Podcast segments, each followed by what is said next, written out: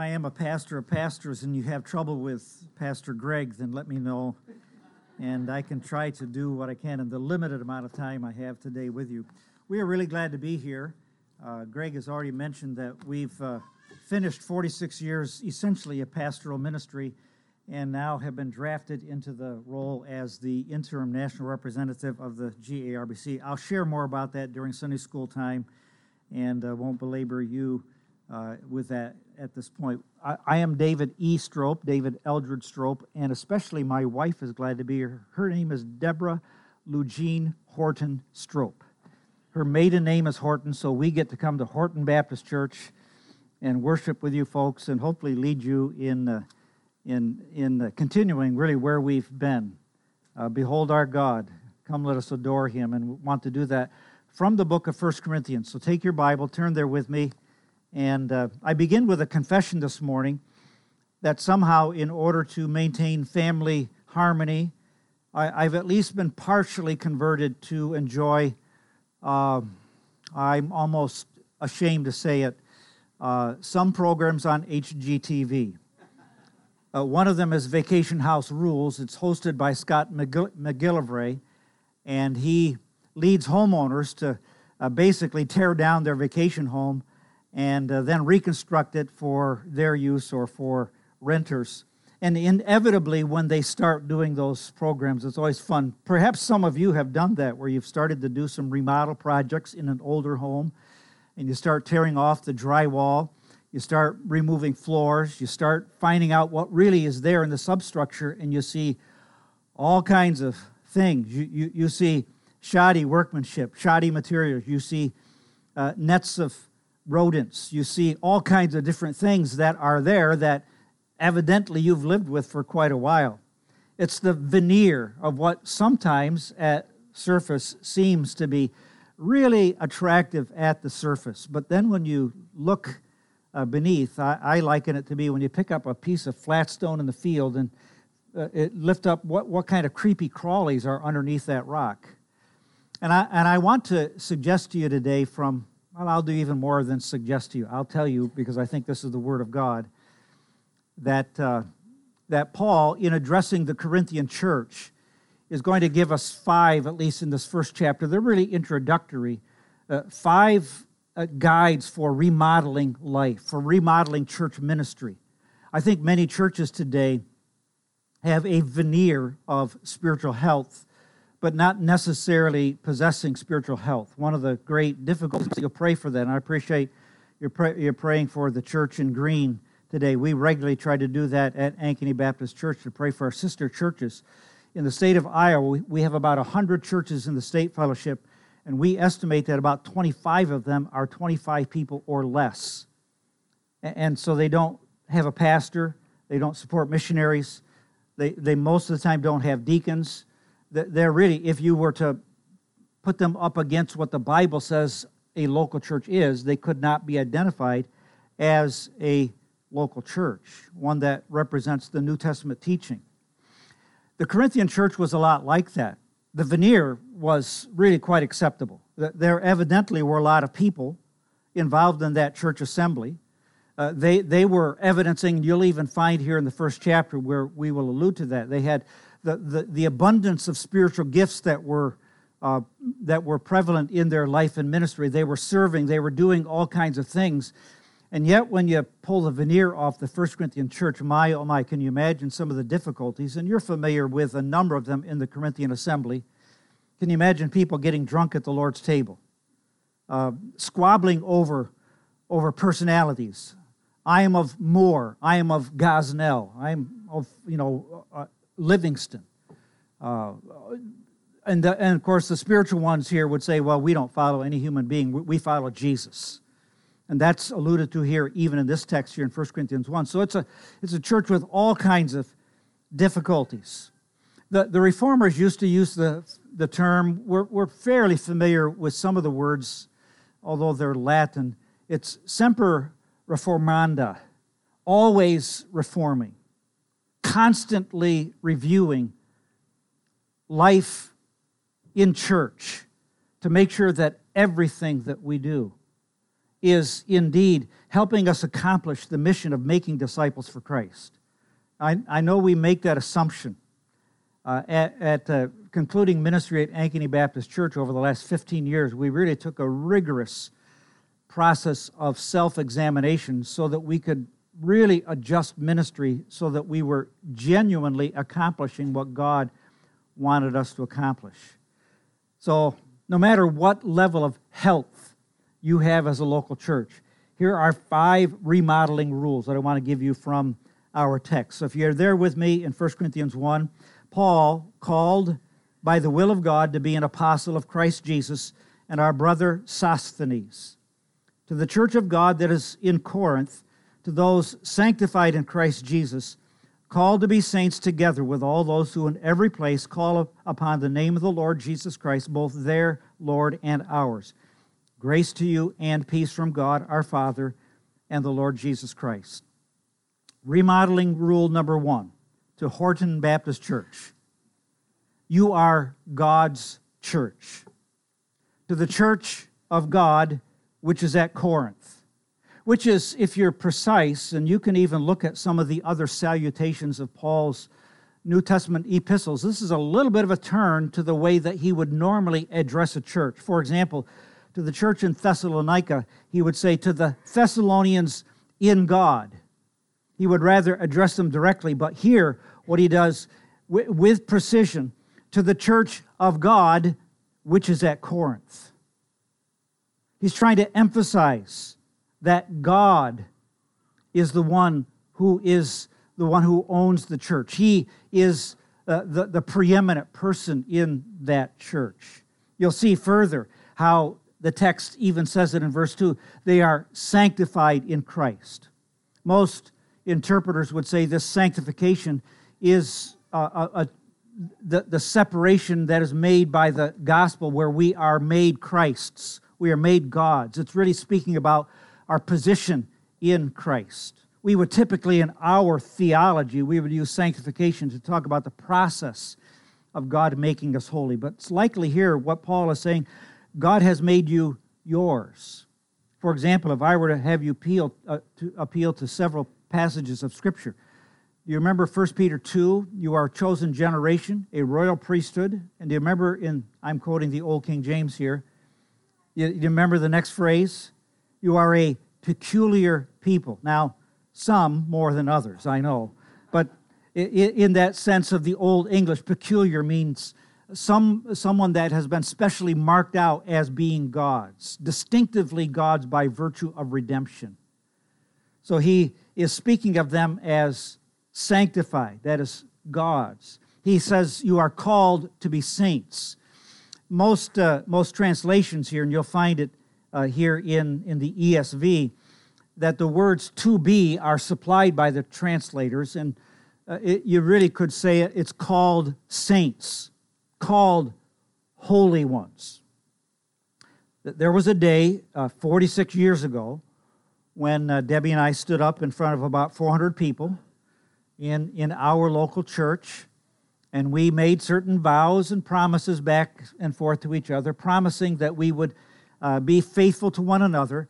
And sometimes in the old wedding vows, it goes something like this uh, Forsaking all others, I will cling to my wife alone. And so there was a day when I was sanctified to Debbie, and Debbie to me. Although I relate to other women in the world, but only to one woman do I relate in the unique way of a husband with his wife. And so, in this sense, since then, for 46 years, we've lived together in a sanctified fashion in daily life. It, the, isn't it interesting how so many people want to profess Christ but don't want the saintly life of a believer? And see, the, the, the, the normal idea from the text here is that you are called holy ones. Does God save a person and not make him holy? The, the answer seems both scripturally and logically to be obvious. When God saves a person, he saves that person in order that he might be sanctified. further, you'll find in this text that he, he links them with other believers. The last phrase of verse 2 uh, uh, with all those who in every place call on the name of the Lord Jesus Christ, both their Lord and ours.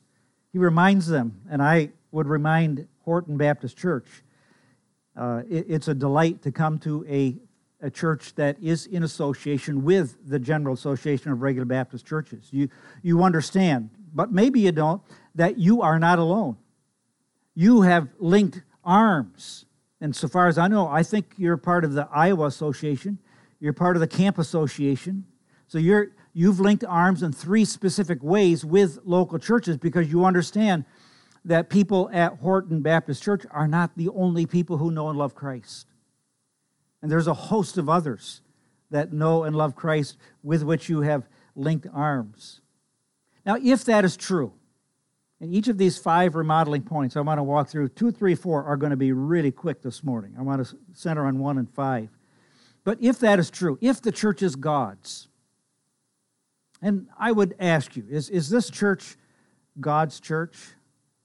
I even had to correct the way I referred to my pastoral ministry. I would often talk about the, my church until the Lord tried to help me walk through that.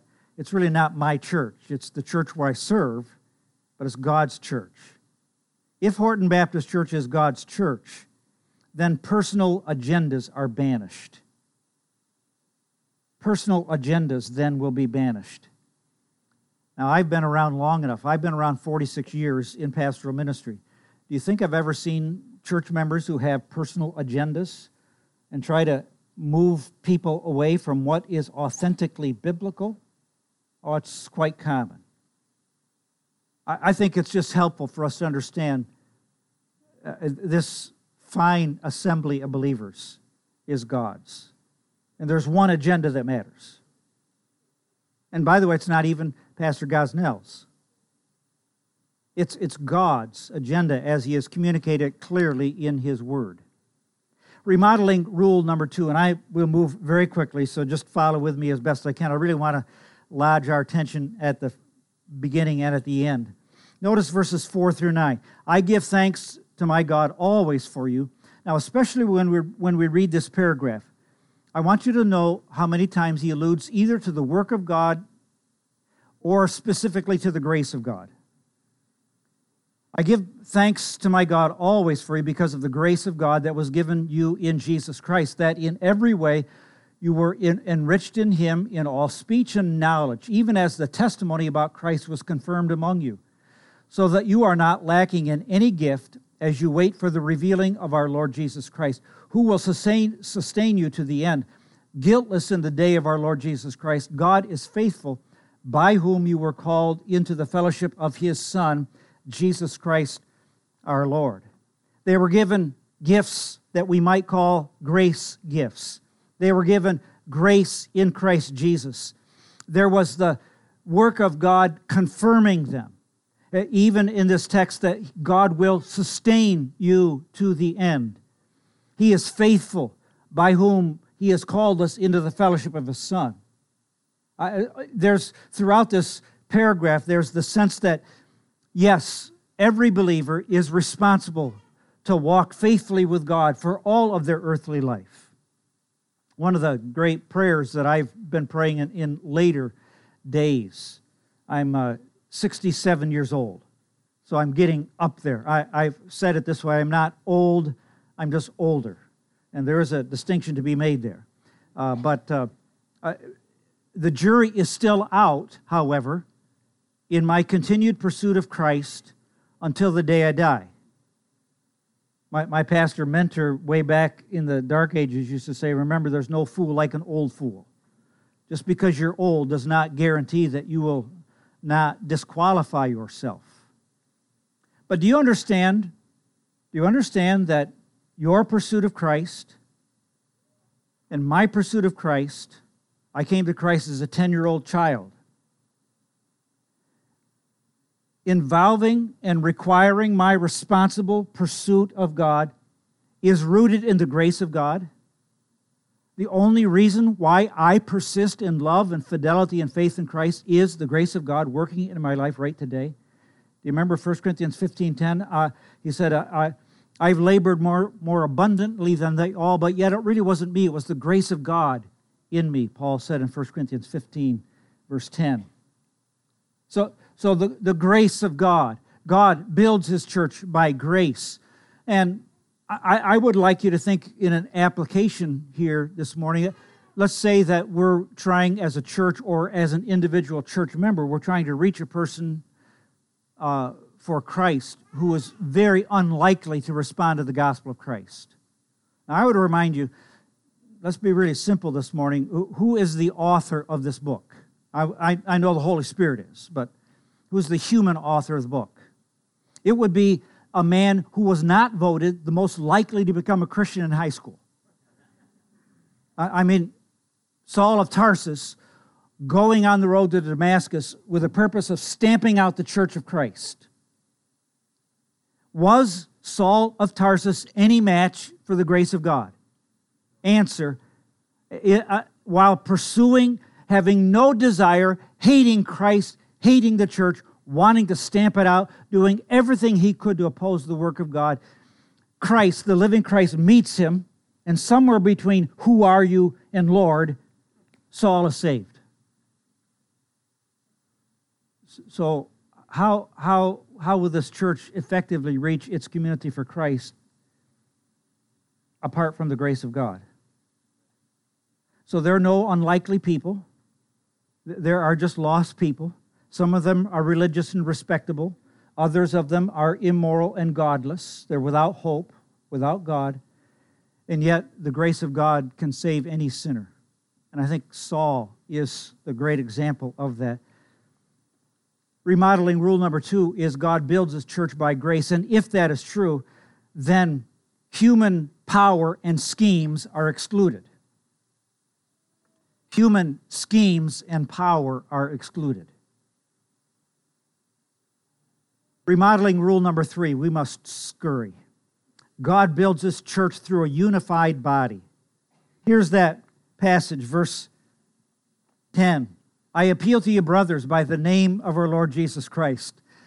And if we had more time, I would settle on this little phrase. He's going to pause here for a minute and says, I really want to appeal to you, and I'm going to do it not bearing my authority or what I perceive, but I'm going to I, am going to bear before you the name of Christ, that there be no more divisions among you.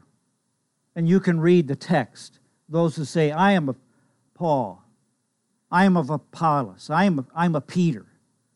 And then those super spiritual ones, I, I am of Christ. And yet, that's the evidence of a disunified body. God builds his church, however, through a unified body. And if that's true, if that is true, if God builds his church through a unified body, then submission is required. I, do, do, you like the word submission? I know some, for example, some, and I would not want to just pick on women because men need to submit in various areas too. But some women can't stand to read 1 Peter 3 1 to 6, where it says, What do you do if you're living with a disobedient husband? Well, you're to, you're to submit to him. Have you, have you ever noticed people are okay with submission as long as their authority agrees with them? But the moment that we, uh, uh, we find disagreement, there's where the rub comes with submission. Now, your, your pastors um, are fine men. They will occasionally uh, make errors. I, I, thankfully it has not been often, but there have been times where even publicly I've had to stand before my church family and said, I did wrong, and I need to seek the church's forgiveness for a specific thing. Now, don't make that a weekly thing, Pastor Greg. and not helpful. Um, but God has given you godly spiritual men, and guess what you need to do with your godly spiritual pastors? Follow them. They're to provide spiritual leadership for your church family. You are to follow them. You're to submit to them because that's what God does in the process of building his church. Remodeling rule number four God builds his church by the wisdom of the gospel. And you'll find it in the text where he really develops the theme of, of wisdom. For the word of the cross is folly, verse 18, to those who are perishing, but to us who are being saved, it is the power of God.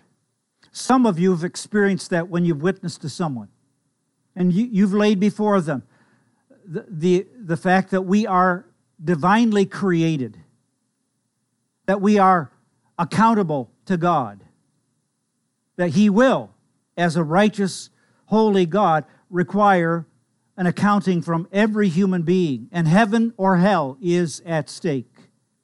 That God, in fact, is triune. He is Father, Son, and Spirit, yet being one in nature. And that second person of the Trinity, equal the Father and equal with the Spirit, yet descended and actually became a human being, being becoming God in flesh.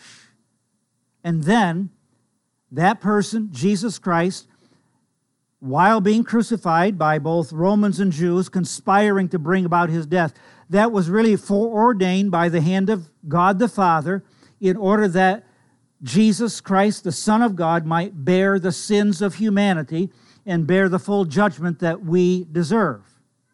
Not only that, but this person died at the hand of God and rose again the third day.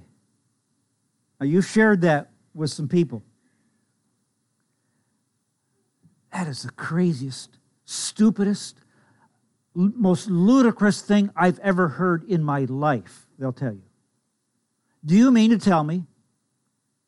Do you mean to tell me that all I need do, if there is a God, is to trust this historical person, Jesus Christ, in order to have the hope of heaven and forgiveness of sins. That is the most stupid thing I've ever heard in my life. That's what they'll say. For the heart not prepared by God. The preaching of the cross is foolishness to those who are perishing. But to us who are being saved, it's the power of God. It's the, the power of God that brings salvation. You see, God builds his church by the wisdom of the gospel. And I've put it this way Have you ever noticed that? Uh, how, how, do you build a church? How, how do you grow a church by, by, by God's wisdom? It's by constantly being focused and centered upon the gospel of Christ. There's in the last 15 years been what's known as the gospel centered movement. And if you were to go on Kindle and Google uh, gospel centered in titles, you would come up with thousands, thousands. And some of us would like to say, we never took the side shoe into psychology or into pragmatic human wisdom or into the business, business methodology to build our church. We've always been gospel centered. Have, have you noticed, by the way, that more people come to Christ when you witness than when you don't? I know you were expecting really complicated things this morning. Uh, how does God save sinners? He saves sinners by the preaching of the gospel. How shall they hear? Romans 10. How shall they hear without a preacher? How shall they preach unless they be sent? How beautiful, quoting the Old Testament, are the feet of those who share the gospel of peace. Faith, remember, comes by hearing, and hearing by what? So the person who's the skeptic, who does not now know or love Christ, and yet we share the Word of God with them. Guess what God, by the Spirit, can bring forth from that skeptical, depraved, unbelieving sinner? The day where it finally clicks and they say, You know, I used to think this nothing more than foolishness, but now I see and I believe and I understand and I accept it as mine. You can sometimes quickly and sometimes across a process, you can see the light bulb turn on because God builds his church by the wisdom of the gospel. So, so what must this pulpit? It's a good, solid pulpit. I can shake it a little bit, but in a, in a church back in, in New York State, it was always comical. It's now been removed, but uh, it, it came out of modernism and near Rochester, New York and the preacher, they were doing a building program, and in order to make the pulpit central, literally they poured the, the, the, the pulpit in concrete, so you could not move the pulpit from the center of the auditorium. Now, it wasn't very good for children's programs, mind you, but and they were doing that because what happens in a modernistic church that does not believe the gospel, what do you find moved? You find the pulpit moved. And I want to not even think about architecture or pulpit. Do, you know that churches that no longer believe the gospel, guess what their people don't share in their community with their unsaved neighbors? They don't share the gospel. See, because God builds his church by the wisdom of the gospel. Now, I want you to hang, and I, I, I must only, this morning, I'm trying to give you, uh, you know, the five gallon pail of ice cream that just came out of the freezer. We're just going to scoop the soft stuff on the top because we just don't have time to do everything in this, uh, in this session. Uh, but, but I do want you to notice the theme, and you can let your eyes wander through the text, see the wisdom of God versus the foolishness of man the wisdom, the foolishness, the wisdom. And now look at what he does at verse 28. And I'll quote from a little bit different translation. But let's look at remodeling. Oh, I didn't give you the if then, did I? If then, if the church is built by the wisdom of the gospel, then it is the gospel we must preach. Do you have on your prayer list a, a neighbor, a coworker, a friend that you're saying, God, not only I, we want this person to be saved, but help me to see where I can connect with this person, maybe over a backyard barbecue, maybe uh, uh, take them out to dinner, do whatever. But Lord, help me to connect with that person to build a relationship that can carry the weight of a gospel conversation. Do you have all people like that? And you need to. Because if the church is built by the wisdom of the gospel, then it is the gospel we must preach. And it's not only, it is Pastor Gosnell's responsibility, but it's mine, it's yours as well. Remodeling rule number five God builds his church for his honor and glory. The, the Christian Standard Bible translates it this way. Follow with me at verse 28. God has chosen what is insignificant and despised, what is viewed as nothing, to bring to nothing what is viewed as something, so that no one may boast in his presence. It is from him that you are in Christ Jesus, who became wisdom from God for us, our righteousness, sanctification, and redemption, in order that, as it is written, let the one who boasts boast in the Lord. So, just in the moments we have that remain. Uh, look at the phraseology. He talks about something that is uh, insignificant, that it's inferior, it's low in stature. The word uh, despicable is despised. It means to something that's treated uh, contemptuously. Ah, to try to illustrate, I, I, through through Bible college, my roommate and I for I think two semesters. We we were our, our early morning job was every morning, uh, six days a week, probably seven days a week. Uh, our job was to go clean horse stables. A glamorous job. Uh, you get the smell of manure. The, the farmer would say the smell of manure is the smell of money. So we understand that. Um, we're, we're self-respecting, uh, conscientious college students, but we didn't want to wash our clothes too often, so, we would we would store them in a basement closet in the dormitory all semester. And halfway through the semester, we began to uh, get complaints about some malodorous, malodorous uh, emanation, and we feigned in- innocence. Of course, we we don't we don't smell anything. What what do you smell? Now, um, we. Uh, at the end of a semester, do you really wash those things? Or do you just throw them out? you get the idea of what's something that is despicable. I mean, just no hope for it. So, so that's you and me, which, although he does not identify it, that's total depravity. That's when he looks at me or you. There's nothing commendable in my life in any way that would make God want to love me or think that I am worthy of being a member of his family. And of course, he speaks about in this text, he says uh, that uh, he, he does this so that people that are considered as something might be viewed as nothing, because heaven is not a place where we walk around saying, Look at my merit badges. Look what I did. Um, we have Awana clubs at our church. We're still a member at Ankeny Baptist Church.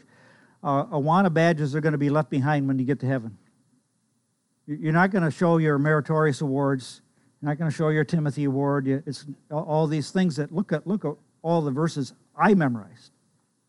Because no one boasts in his presence. Now, the next phrase is really important. It is from him that you are in Christ Jesus. If you know Christ today, it is totally, absolutely, 100% the sovereign work of God. God, God did not look at you and see you as commendable.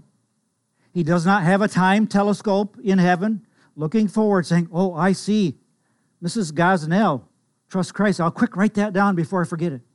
That's not God by his eternal counsel, solely based on his wisdom and eternal omniscience, says, I will save people and I will then work it out in the course of history. It's all of God. I mean, why was I born to the family I was with a believing mom and dad and not born in the Hindu state of India? Why was that my life? It's all of God, you see. It is from him that you are in Christ Jesus. Now, notice the next phrase. It says, who became, not who is.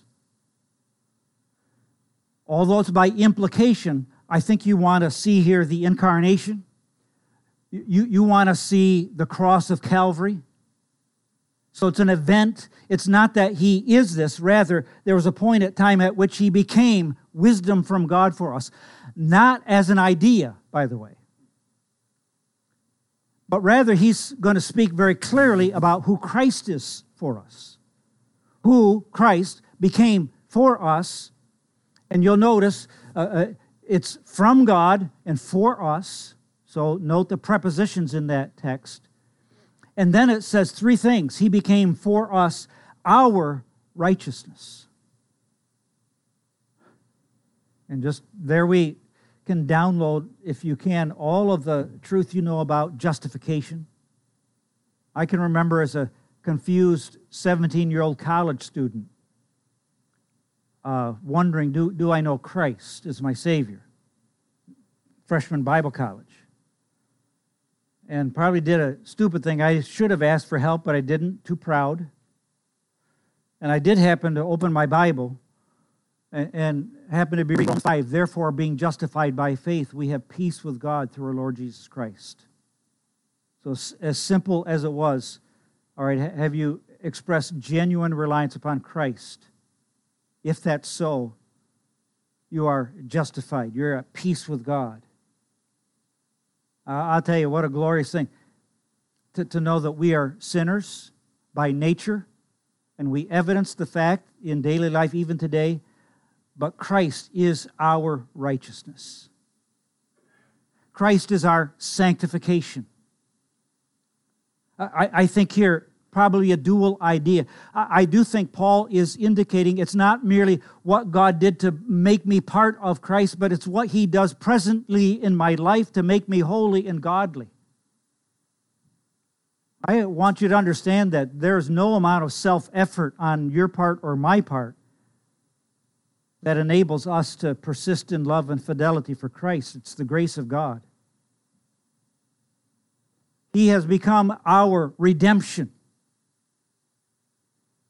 We, we, we've sung a number of songs this morning. And it, and it brings us to the reality of all that God is on our behalf, and we glory in Him. And why He does this. He says, I, I do this in order that, as it is written, let the one who boasts boast in the Lord. Uh, quick church Sunday morning Bible quiz that's taken from what text of Scripture? You probably have got it right there in your reference in your Bible. It's Jeremiah 9 23 and 24.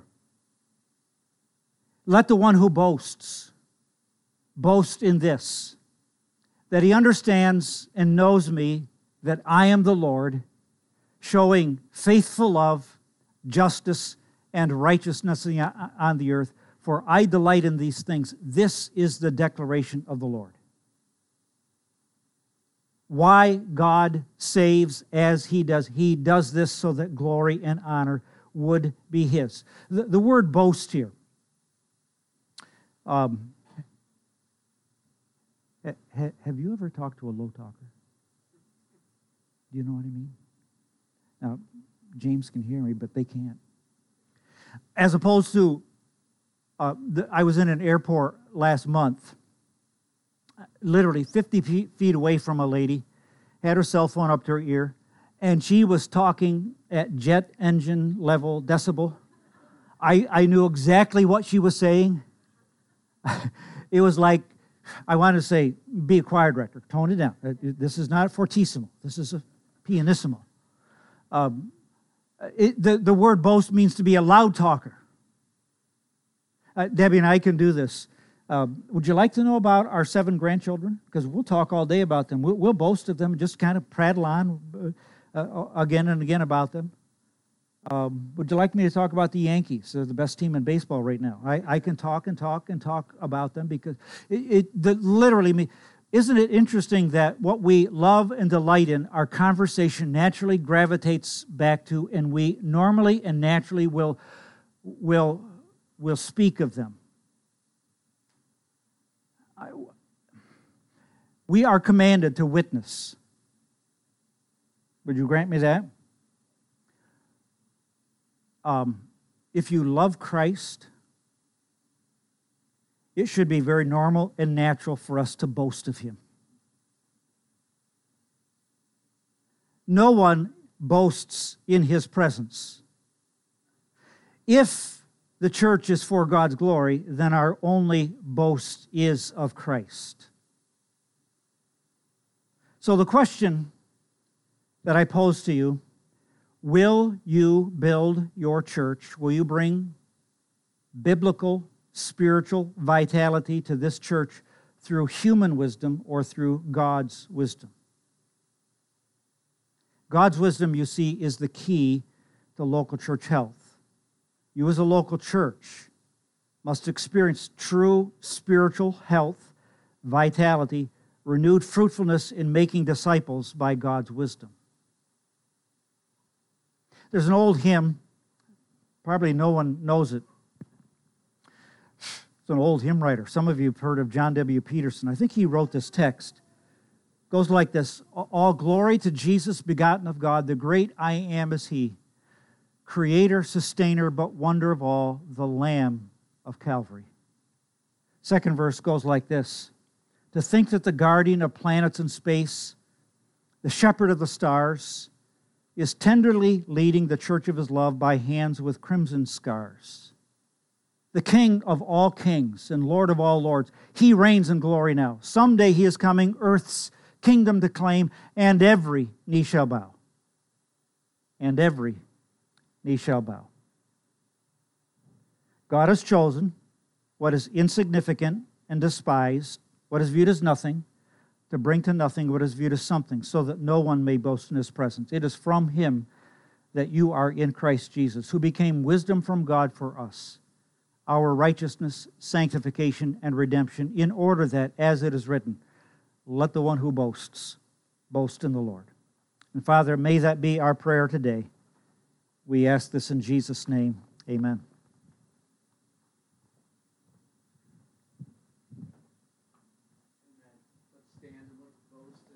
Now, the words won't be up on the screen, but I think most of us know us. Let's sing together the gospel song, reflecting on that wisdom that's from God.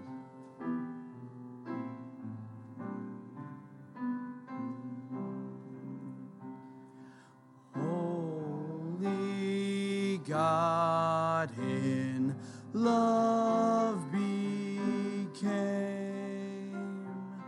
perfect man to bear my blame. On the cross he took my sin.